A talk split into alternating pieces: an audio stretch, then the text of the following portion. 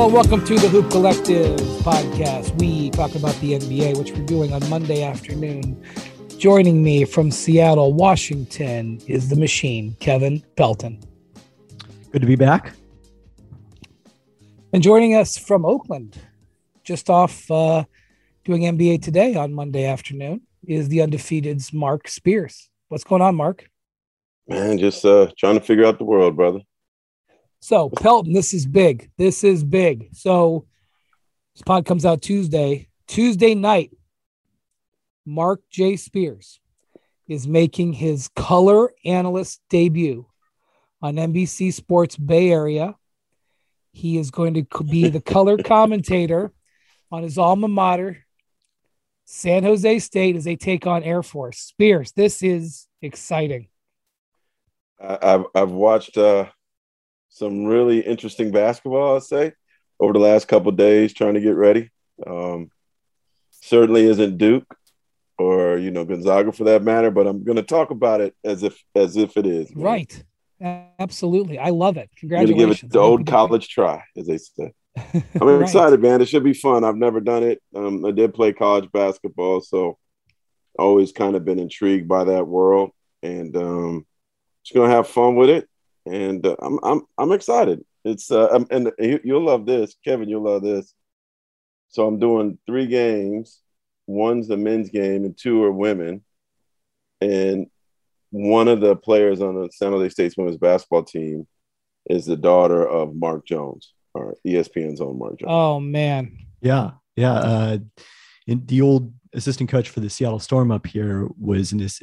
His daughter was an assistant coach at San Jose State, so Jonesy always had that like connection and would shout out Gary Kloppenburg, who had just left the organization for that. So I knew that. Man, uh, Mark Jones, one of the best in the business. So, who have you studied uh Spears? I mean, are you like you want like a Hubie Brown um sound? Uh well, I've, I've, watched two Air Force games, watched two San Jose State games. This for the men.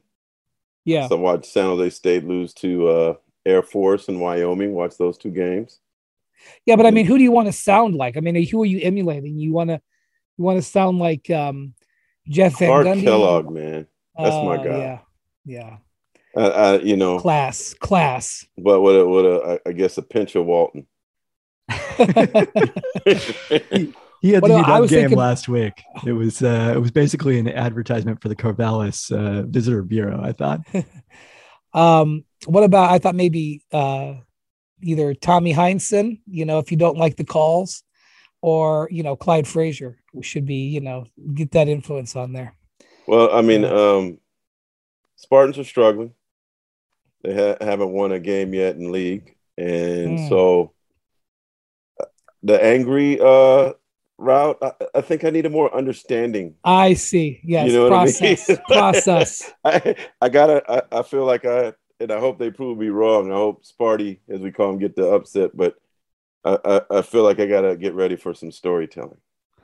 Understood. I love it. I love it. Well, good luck with that. I hope it goes well. Yeah don't watch the Warriors in the Bay Area on Tuesday night. Watch San Jose State. Yeah, Come yeah. on. Forget that Luka is in town. Clay may play or may not play. Yeah, Clay missed. Uh, we'll talk about this a little later. Clay missed practice. He's missed a game in some practice with um, sore knee, the same knee tore his ACL in. So that's a little worrisome. Um, yeah. But first, we're going to talk about some soreness with the Chicago Bulls, um, who have they have they weren't having a very um, good luck here with um, injuries anyway. I mean, other teams have had it worse, but um, you know, right from the start when they lost Patrick Williams, um, either in training camp or right, I don't think he's even played a game, has he? His um, first week of the season. Okay.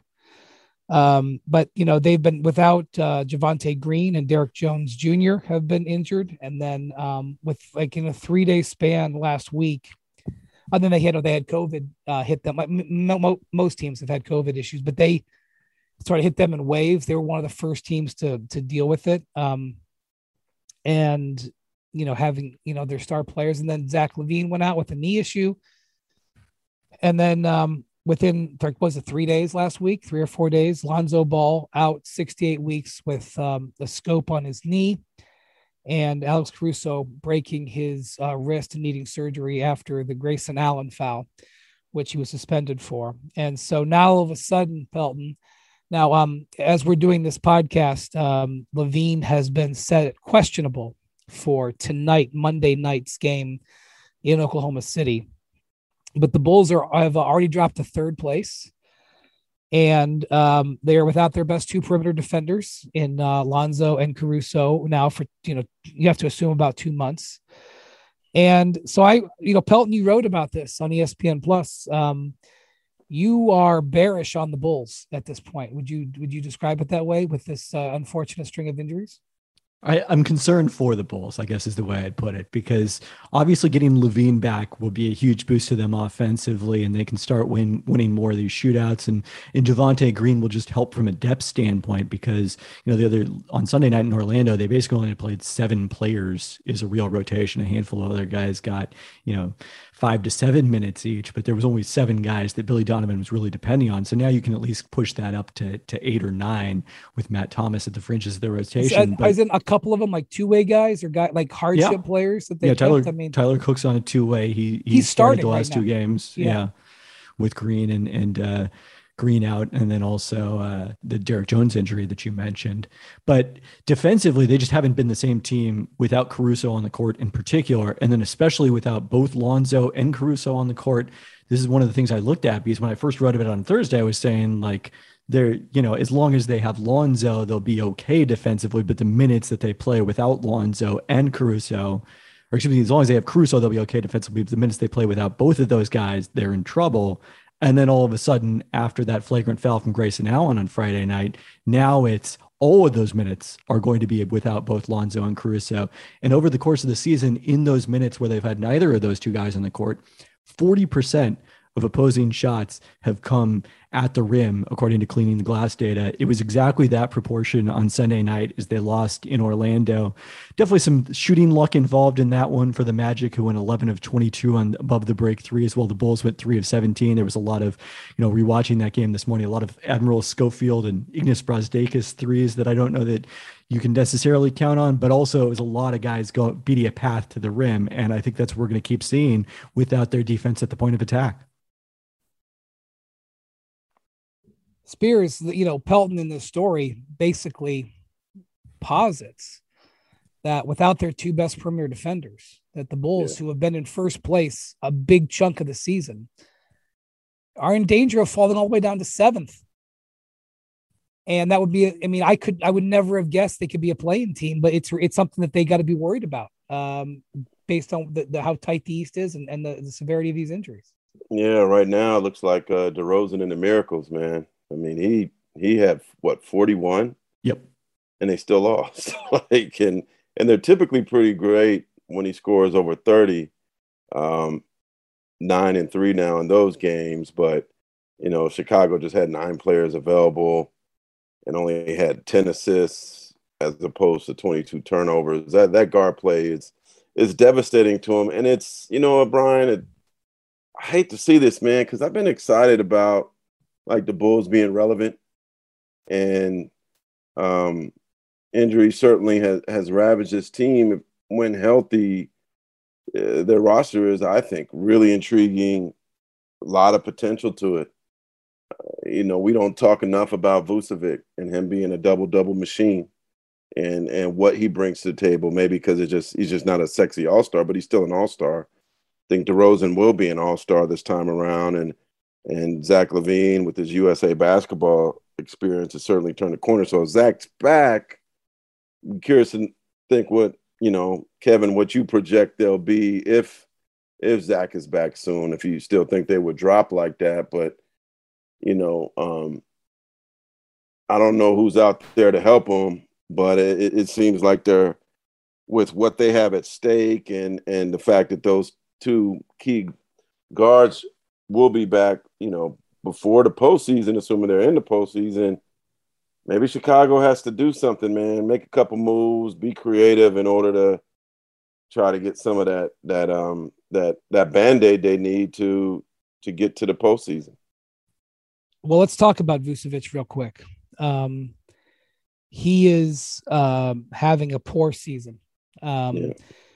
You know, his shots are down because they brought in DeRozan, and um, you know he's obviously going to soak up a lot more offense. They don't need him as much; they need him to be a little bit more of a role player on offense. He's a he's a good passer and a good rebounder. He's not a good defender, but um, uh, you know, he can do a lot more things than just score. So that's what they want him to do. And and you're right, Spears. He's uh he's definitely a double double machine. He puts up rebounds. He's averaged 11 rebounds the last four seasons or so. But he's having the worst shooting season of his career. Um, he's shooting 43% overall, just 32% on threes. That's his worst three point shooting in five years. Scoring is down five points a game, uh, three fewer shots per game. Um, and, you know, he got outplayed on Sunday by Wendell Carter, who was traded for him with two firsts. Uh, Carter had a much better game. He had a terrible, uh, Vucevic had a terrible game on Sunday, but. Well, I'm sure Carter, you know, wrote that game down on his calendar yeah, too. He's been very outspoken, even though he got paid by the Magic. He's been outspoken about how he feels about that. Um, Vucevic is still a better player than Carter, but Carter, you know, the Magic are getting sort of more bang for their buck and more um, uh, efficiency out of Carter this year than uh, than the Bulls are getting out of Vucevic. So, um, you know, Pelton, you know what I, you know, what you know, Coby White has come back and he's helped them, so that's a positive. But I think they they they need Nick Vucevic to come back. I'm not saying that he's been an all star the last two years. You know, I'm not saying necessarily needs to go to that, but they need more efficient play out of him to help them through this time.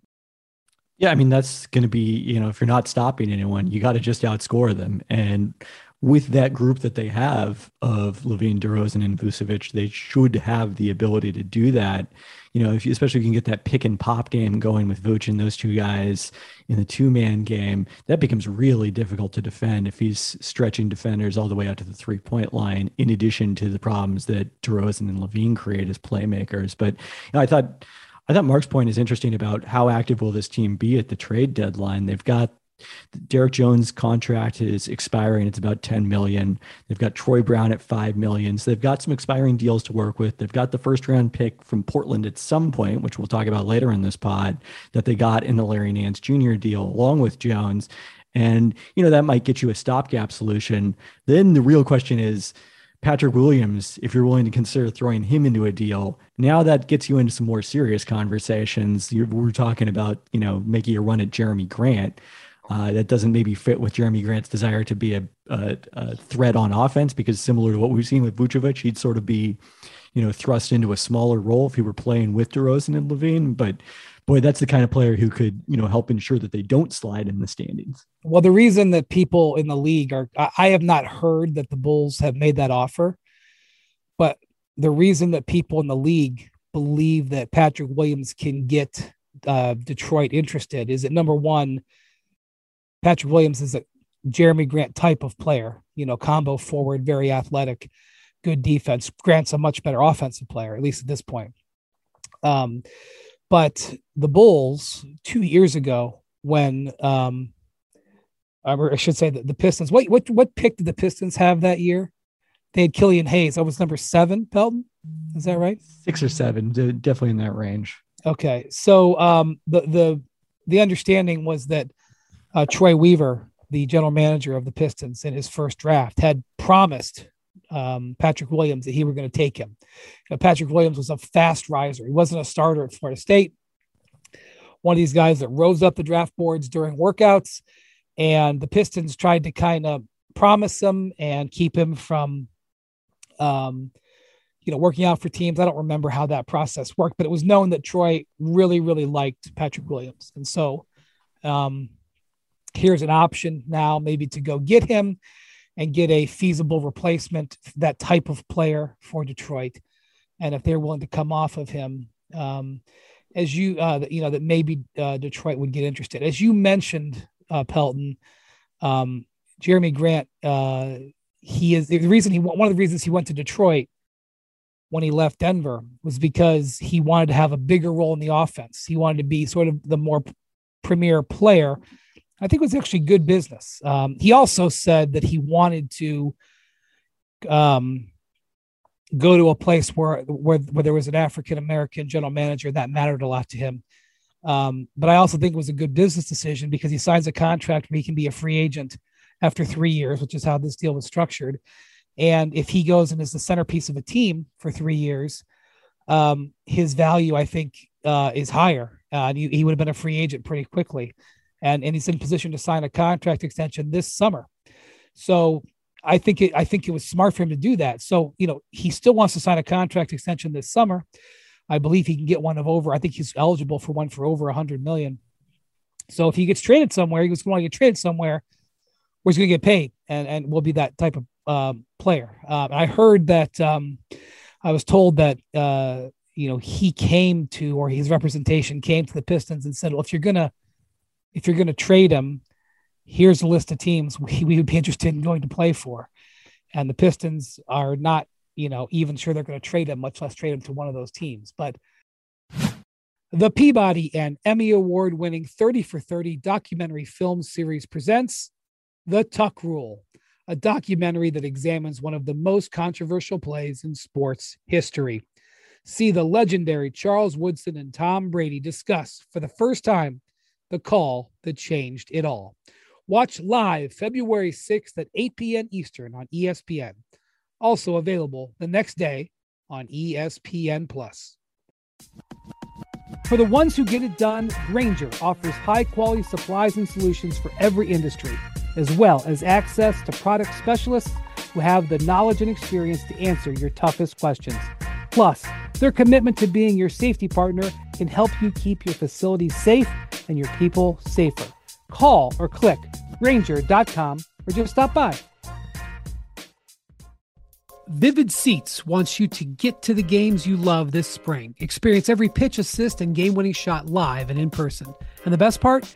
Each transaction is a step toward a free 11th ticket with Vivid Seat rewards. Score unbeatable perks like free tickets, surprise seat upgrades, and annual birthday deals. As official ticketing partner of ESPN, Vivid Seats is offering you $20 off your first $200 ticket purchase with code HOOP. That's code HOOP, H O O P. Visit vividseats.com or download the app today. Vivid Seats, experience it live.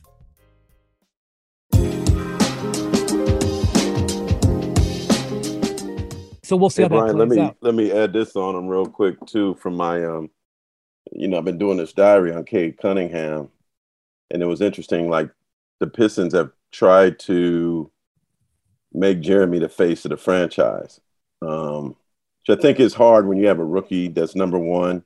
It's also rising and and, and playing great, but um like they have a mural of him in Detroit and I, I think it was trending into him being the face until he got hurt, or not even trending. They had made him the face. Um, well, they but, also have, but now it's overall. it's about Cade there, Yeah, right. and I think Yeah. with the fans too, it's about Cade. So I don't, I don't know that they've long, loved him, had him long enough to fall in love with him.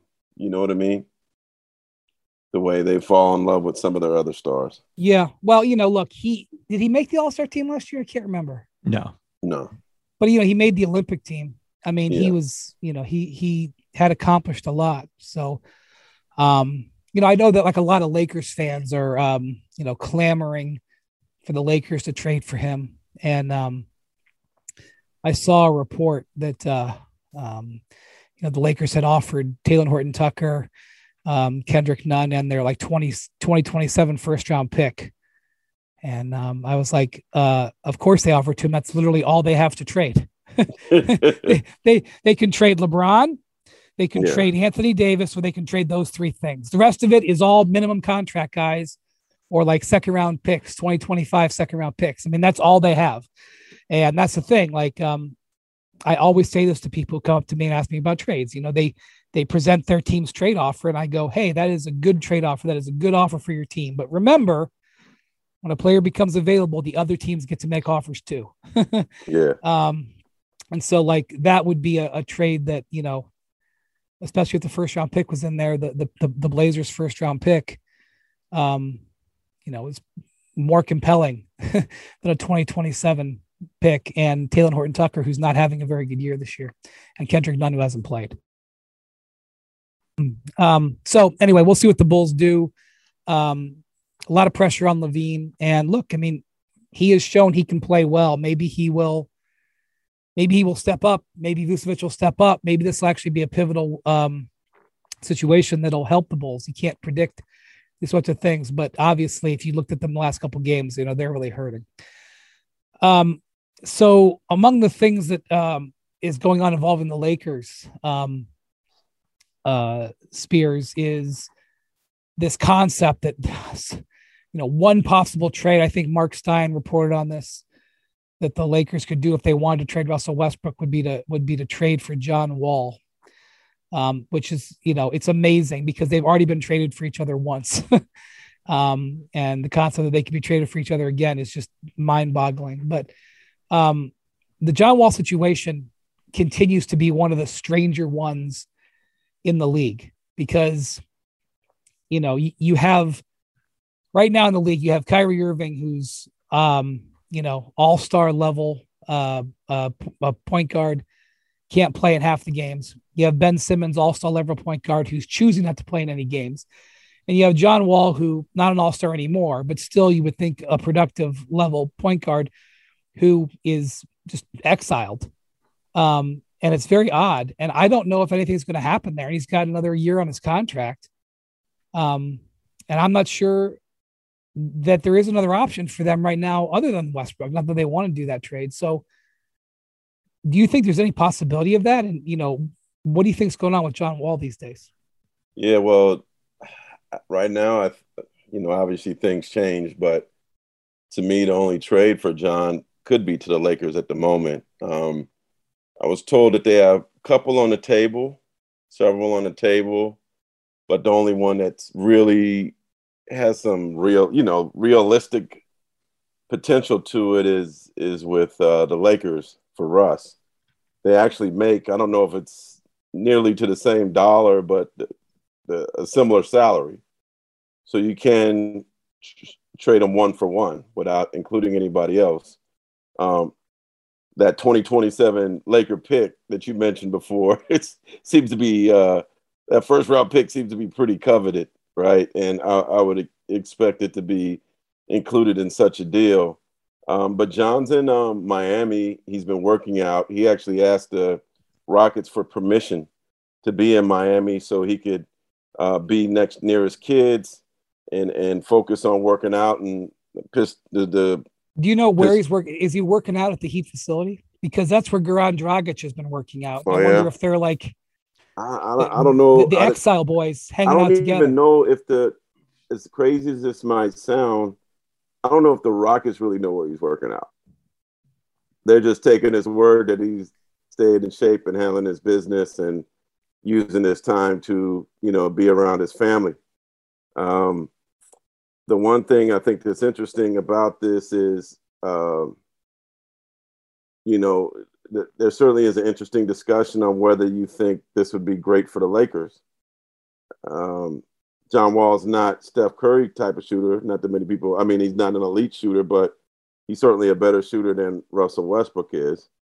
Um, John's kind of certainly gambled by deciding not to play. So if you acquire him, do you know what you're really getting? You you assume he's in shape, and maybe you'll need some time to get in better basketball shape, but it's not like I think the Rockets would probably grant permission to somebody to come watch him work out if that's yeah. what he wanted. You know? Yeah. Um, but you know, I, I, basically have heard that there's a couple other possibilities, but they're more pie in the sky possibilities, and it, it's not out of the realm of possibility for this one to happen. Like to me, I think as of today, this is the only trade for John Wall, right? And yeah. um, if if it happens and Westbrook does come back, the Rockets get somebody that at least they know. So I I, I was told that they would be open minded, as crazy as this may sound, for him to play with this team, but it would be under the same circumstances that they asked Wall to do, where it would be probably coming off the bench. So would Russell Westbrook want to come off the bench for the Rockets? I think he loves playing, loves basketball, and would get minutes. It just would be an off the bench thing, which he's never done, uh, maybe in his whole life. I don't know if he did that at UCLA. Um, but if not, and they make that acquisition, then perhaps they do the same thing they're doing with Wall, where he just stays in LA and works out, and they try to figure something out in the offseason. Well, and, if I'm and, Westbrook, I don't want that. uh, yeah. I don't. I don't want to be in exile, um, and I don't want to give up any money. I mean, one thing that Rich Paul has made clear, at least for now, yeah, John Wall's agent, is that he's not giving up any money.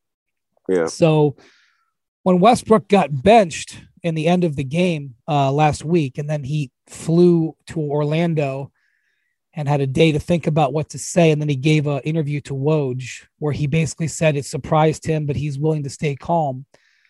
One of the things he had to think about is like, look, I don't want to get traded. I'm with my family in LA. I mean, one of the things he's talked about is even though the Laker experience hasn't gone great, that he's so much happier being with his family because the last two years in Washington and when he was in Houston, his family wasn't with him full time. After he left Oklahoma City, they went to Los Angeles and, you know, they were with him as much as they could be, but he's talked about it. So he kind of has to go with the program. He doesn't want to get um, either sent where his family isn't or sent into a position where he's yeah, either backup or an exile. Does he have a no trade clause? He does not clearly because he keeps so, getting traded. like I don't, um, I don't know if the Lakers you know, that's but here's the good. thing with the Lakers. Here's the uh-huh. thing with the Lakers. I do think in a in a vacuum, right, Pelton, that John Wall would be a better fit than Russell Westbrook. The thing is for the Lakers, the thing is though that if you're the Lakers, you know if you're you know that Westbrook's going to be able to play. Westbrook's health record, even though he's had a number of knee issues, you know, during his career, he plays. And if you trade for John Wall, first off, I don't think I think giving up a first round pick is completely not. It's the non-starter. I wouldn't even entertain it. They can ask whatever they want. That's preposterous. Yeah. Um, uh, and if they do that, it's it's a complete. They only have one first round pick they can trade. It's just it's in it, it in my mind, especially as especially doesn't even save any money. It's the same money, so yeah. uh, I see that being tossed around. I'm like, forget about that. Um, but I, you know, if the, for the Lakers, like you trade for John Wall, you, you know, you know, Russ isn't a good fit, but at least you know he can play. Am I am I off base on that, Pelton? No, that's pretty much exactly my take on it. Is those two things? Is number one, you know, the question isn't necessarily is Wall a better fit for the Lakers than Westbrook would be. The question is, is Westbrook plus whatever else you could do if they, you're going to have to give up a first round pick to make the Rockets make this deal, you know, whatever else you could get with that first round pick better than Wall just by himself. And I think the other aspect of it is what you said. Like, well, Westbrook, for his other faults, is incredibly durable. This Lakers team is already thin as it is. You know, maybe at some point Kendrick Nunn is able to get healthy and, and contribute, and suddenly they've got a little more depth at point guard where you don't need that durability quite as much as you do right now. But you know, right now it's it's all hands on deck for the Lakers. So I think those are the two reasons why you know you can't make this trade. But if you're not offering a first round pick, the incentive to the Rockets to do this deal becomes pretty limited. I guess it's basically you hope that over the summer Westbrook would be willing to give more back in uh, a buyout than Wall would because he would have more of a market if he hit free agency. No, I mean, I look, look Spears, tell me if you think I'm off my rocker here. I, I was thinking, you know, when the Lakers came to that realization, I think it was last Wednesday, um, or whenever it was that, that the front office actually sort of gave the coaching staff the, the nod on benching Westbrook down the stretch. This is a, I know it's just one game in the season, but it's a vital moment for Russell Westbrook because Career moment too. I mean, his, I know this sounds wild. His standing in the league is fragile yeah. Because if he were to push back on his role and get angry and like sort of reject it, and the Lakers either traded him or sidelined him, there's no one to trade for him. And even if he took some sort of buyout, he would get another job, but I don't think it would be an advantageous job. Well, but here's this too. I think the media perception the just media perception of Russell Westbrook is that he's not the easiest guy for us to deal with, right? Yeah, probably who cares put, about that? huh? I mean, who cares about? No, no, no. Let me let me finish. Let me finish. In terms of the players, his teammates, for the most part, they love him, Yeah, and they they they you know the people working around him love him. So it's not like you're you're you're talking about some guy that's some like from a teammate standpoint that's a jerk to be around and that he's been like when Iverson was playing for the Grizzlies it's it's not like that you know he's just not playing well and he doesn't fit and they they knew this in practice and training camp that this wasn't a good fit um you know he LeBron and you know as well as anybody Brian always has had shooters around him and those are the players that have had success. And Russ can't. He, he does. That's the biggest weakness of his game. So, I I do think while I guess you know health is certainly an issue from a basketball standpoint, I think that John Wall fits better. And yes, there is a gamble. He hasn't played but I'm hearing he's healthier now than he's been in a long time. He certainly rested. He plays a point guard position. Um, and he gives them a veteran point guard. I I think, and this is with all due respect to Westbrook, that you know John Wall is a better fit for that team. well, I think if- if Russ is are, like, do, like, is- do we think they're miraculously going to get better with Westbrook the rest of the season? If it's it's been this much of a struggle for everyone involved so far. Well, the, the last couple of years, Westbrook did get better. But the one year Houston retrofitted half their roster. And last year, there was nobody on the Wizards. I shouldn't say nobody because Beal was there, but you know it was easier to to to retrofit the team to uh, change the style of play around him. Um, it's just too hard the Lakers. Um, I suppose if you could do that deal, um, Wall for Westbrook, the Lakers would maybe consider it, although the health thing is a problem, but I would not add one asset to it. Um, considering there's no market for John Wall, Yeah. uh, much less a I guess the thing is like, um, I don't know that the Rockets really care. right? Right. You know what I mean? So like, Yeah, what's in it for clearly. them? Right? Like, Right. No, I agree. so so if That's why I don't think it's happening. One for one, like really, what's in it for them? They're doing the Lakers a favor.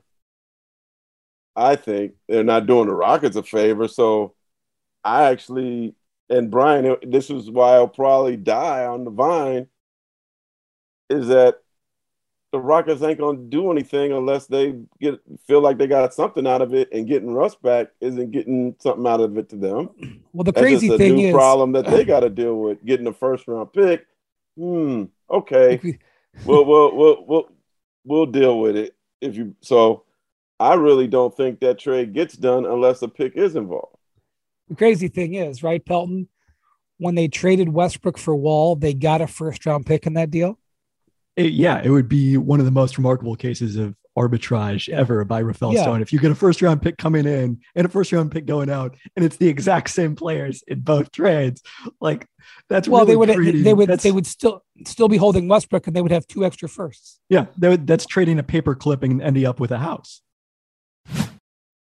You can now stream the most MLB games on DirecTV without a satellite dish. Yes, catch the clutch hits, strikeouts, grand salamis, web gems with nothing on your roof. So, who's ever up there, whether it's the roofers, Santa, birds, old timey chimney sweeps, moody teenagers, thrill seeking raccoons, you name it, they won't find a satellite dish. But you will find your MLB games on DirecTV. That means DirecTV is your home for baseball this season. Root, root, root with nothing on your roof. Yes, stream your team. Call 1 800 DirecTV or visit directv.com. Sign up today. Claim based on total games carried on sports networks. Sports availability varies by zip code and requires choice package. Now let's talk about the play of the week. The pressure to follow up Hypnotic and Cognac weighing heavily on the team. Hypnotic was in the cup, blue and ready for the play. And boom, Añejo Tequila came in with a smooth assist to Hypnotic's tropical fruit finish. Shaken, strained, poured. It was green and good. The playmaking splash shifted the tempo. Another great cocktail from the Hypnotic team. Every season is Hypnotic and Tequila season. Hypnotic Liquor, Bardstown, Kentucky, 17% alcohol by volume. Hypnotic reminds you to think wisely, drink wisely.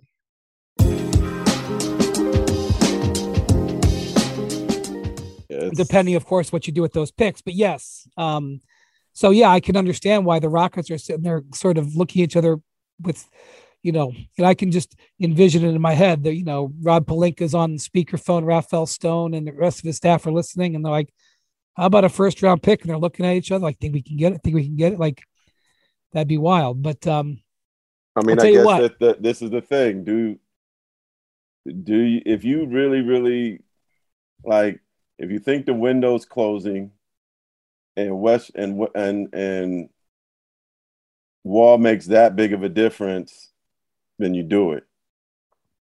If you think that, but I don't. That, but I don't I mean, think but, he does. I don't huh? think he does. I don't think he does. Yeah. Well, then you don't do it.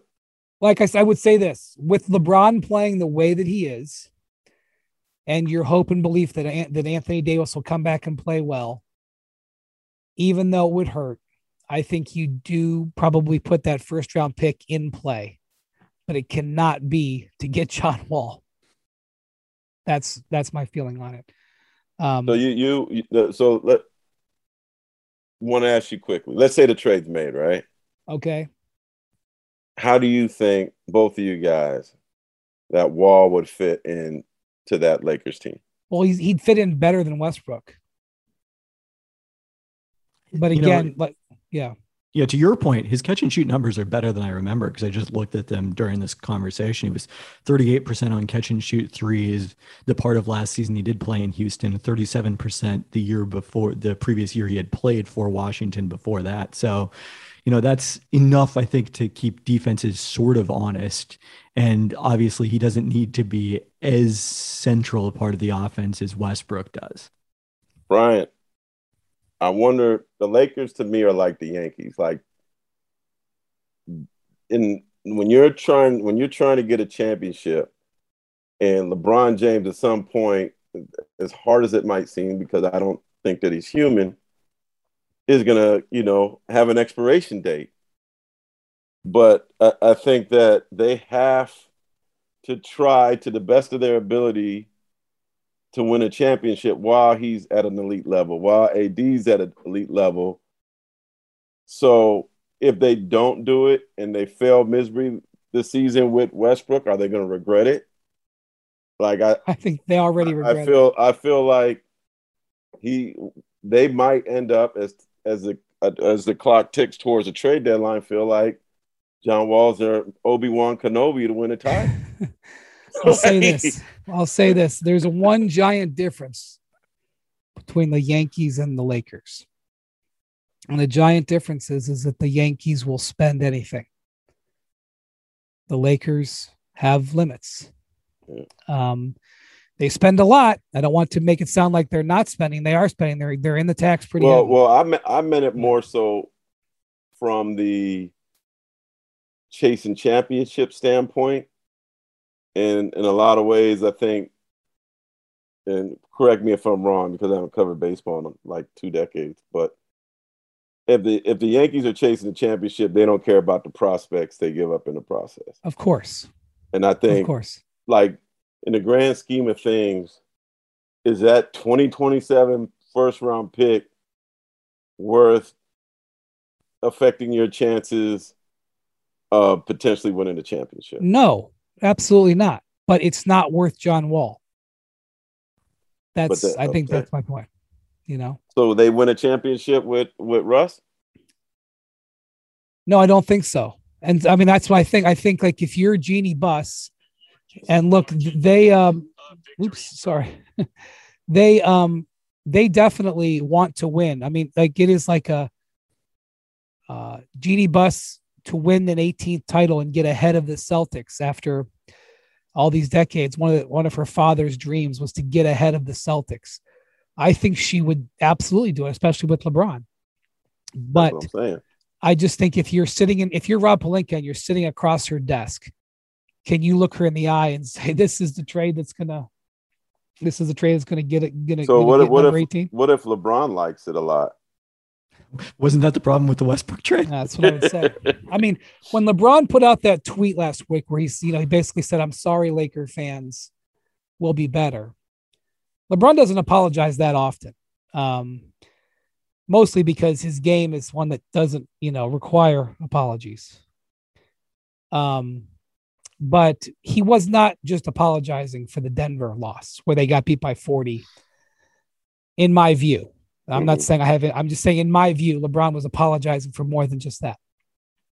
So, um, and the other thing is like, I think, I almost think you have to be careful listening to LeBron or Rich on this because it's, they've got a motive because it's their client, which is why all this is complicated. And, and remind me, who represents John Wall? So I'm saying Rich Paul. I mean, I, I, I just think you got to be careful. Yeah.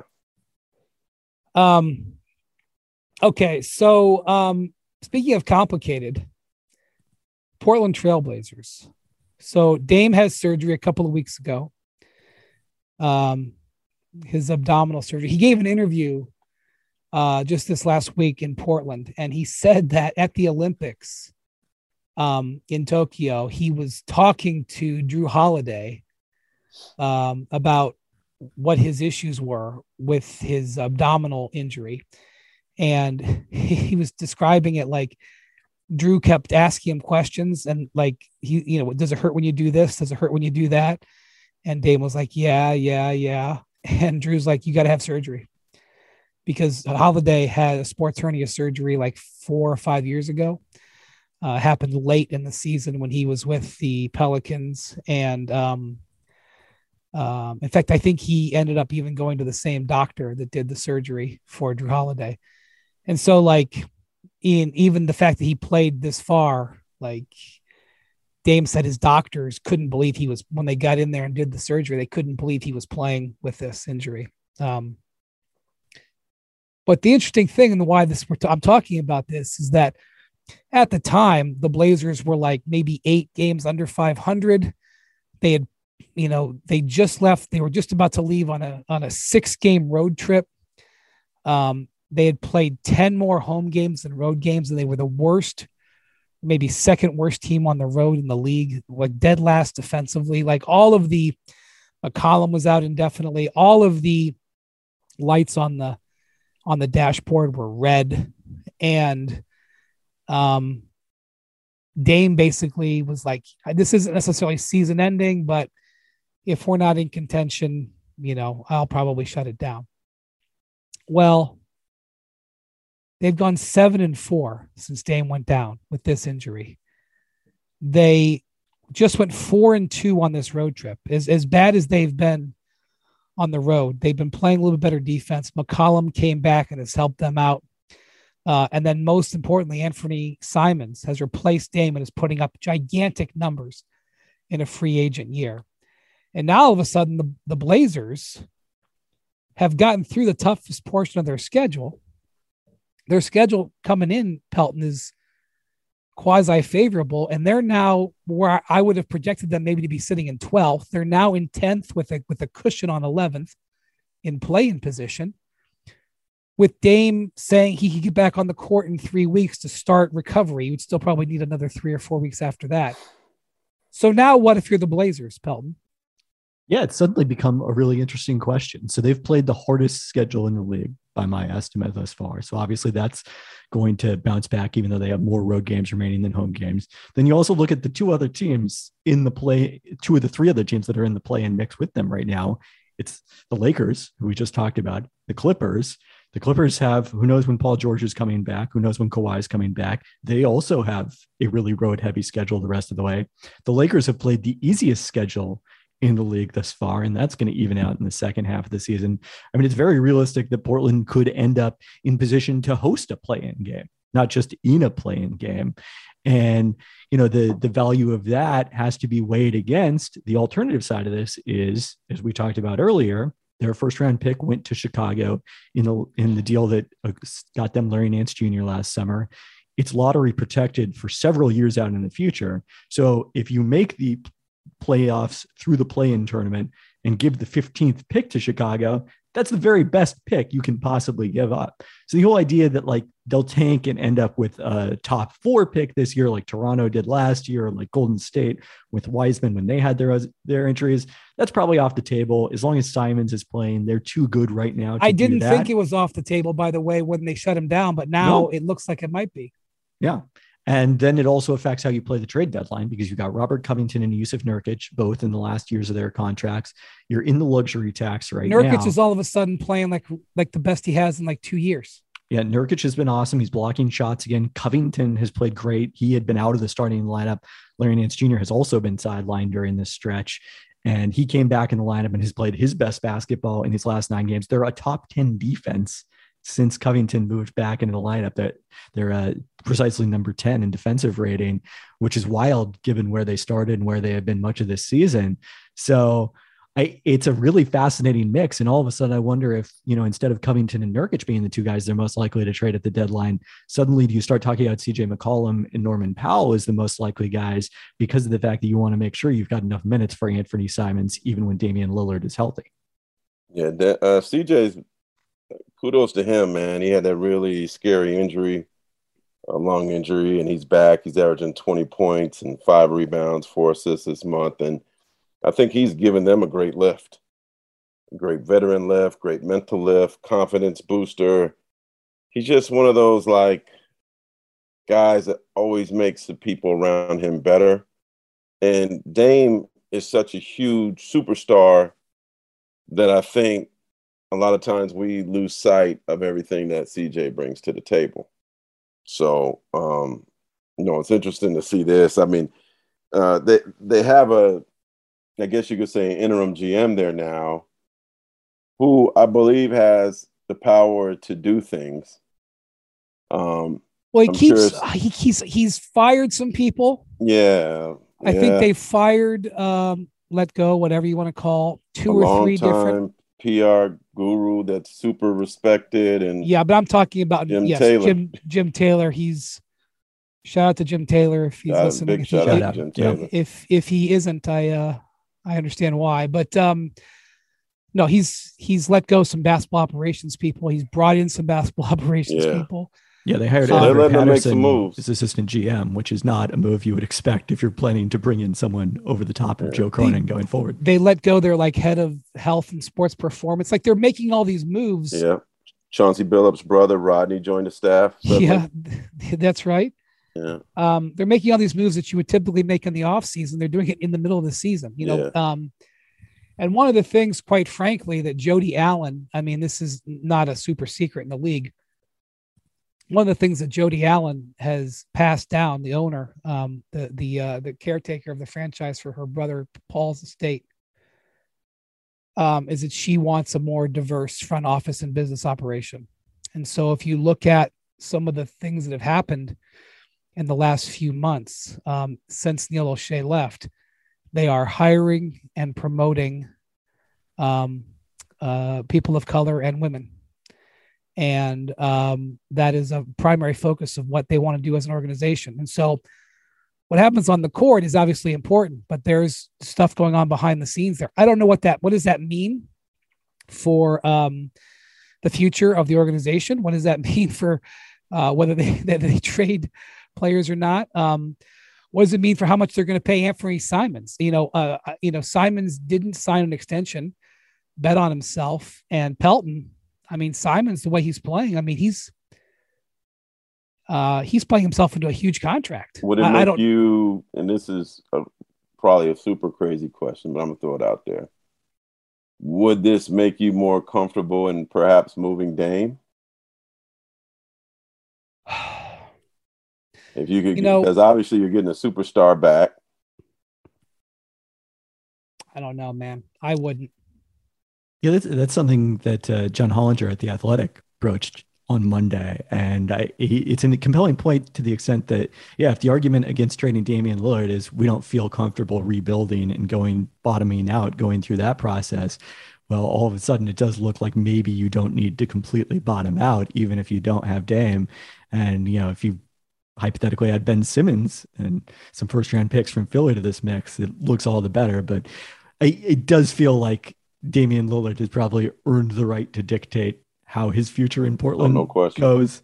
And you know he doesn't seem to be ready to be at that point. He's yeah. uh, by all ex- well, by all I don't accounts, know. still hoping well, for man, you know, but summer. sometimes when you see this, you might feel like when I talk to Kyle Lowry, he's like, you know what? I feel like I left Toronto in a good place.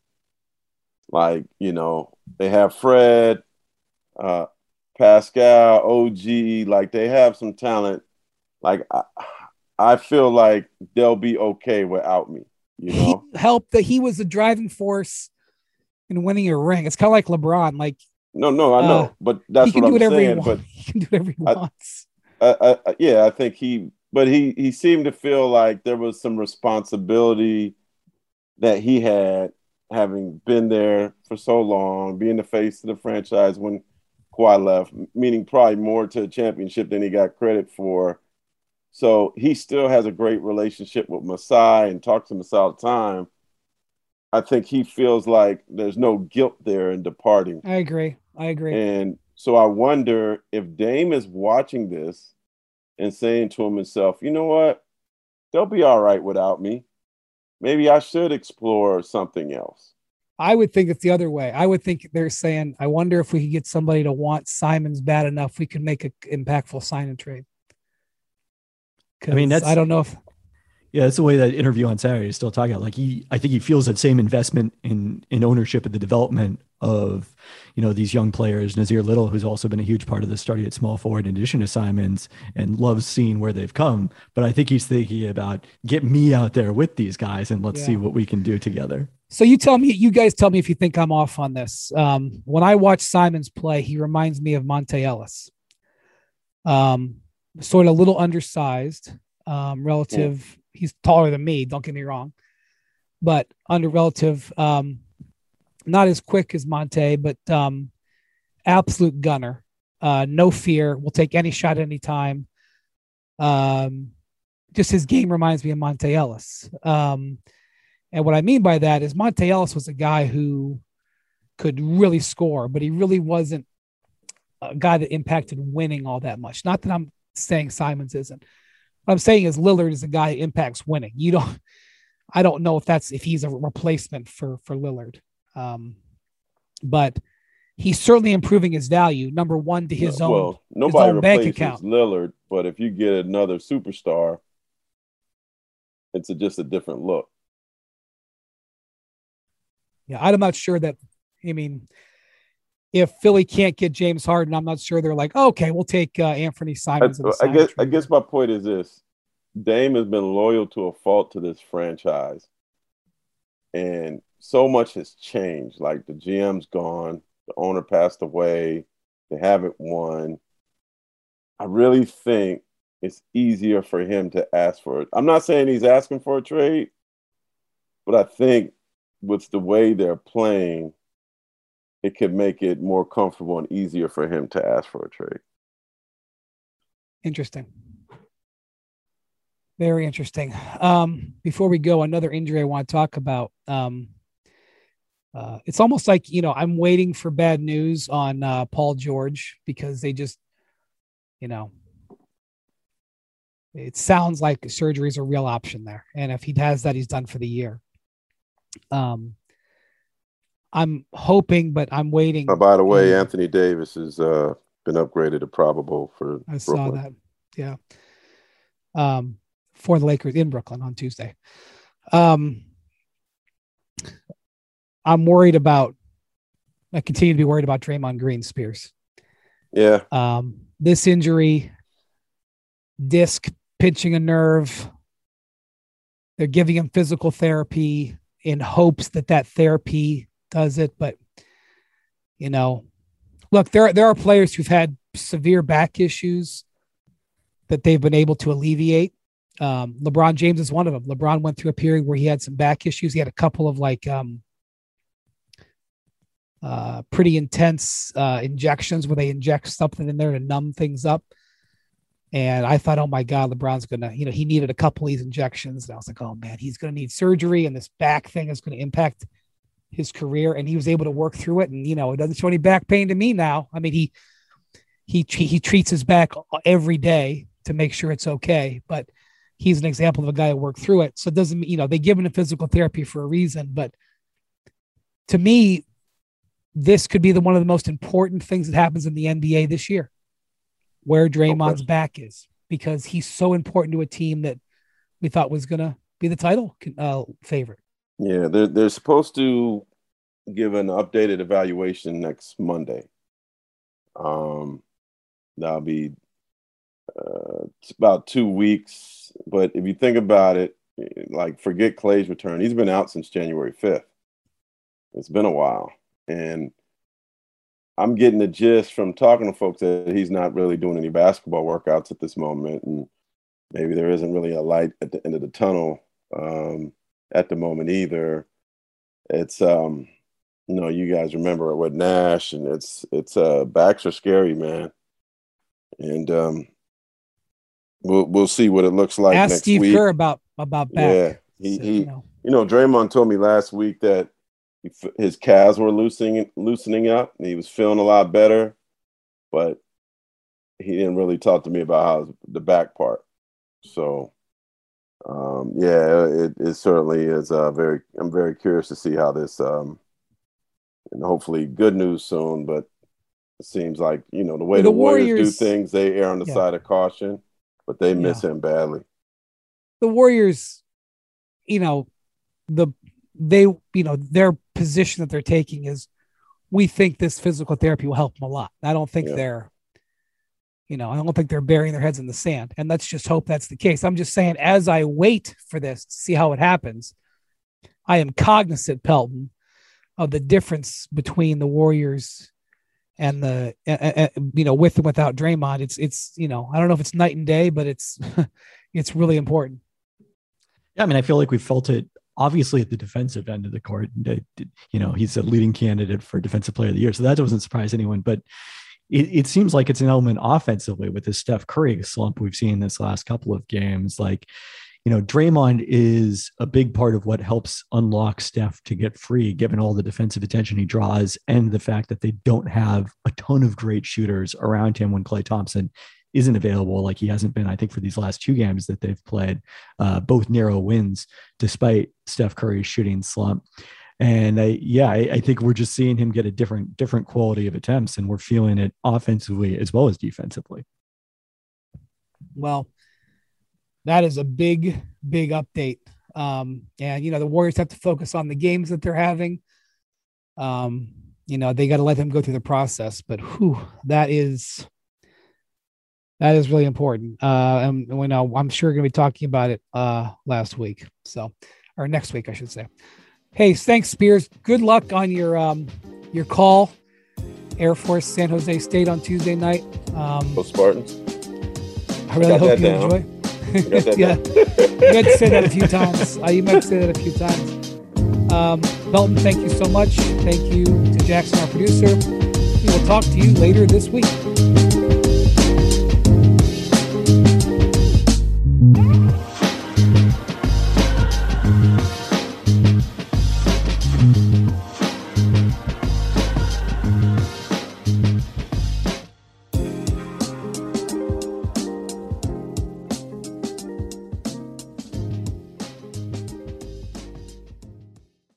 And now, two pigeons bemoaning the fact you can stream DirecTV satellite free. You see this? A family watching baseball on DirecTV with no satellite dish in sight. Let's heckle them. You call that changing the channel? Choke up on the remote, buddy. I hope getting all these games on DirecTV makes up for your mother not pre-chewing your sunflower seeds. DirecTV has the most MLB games. Call 1-800-DirecTV.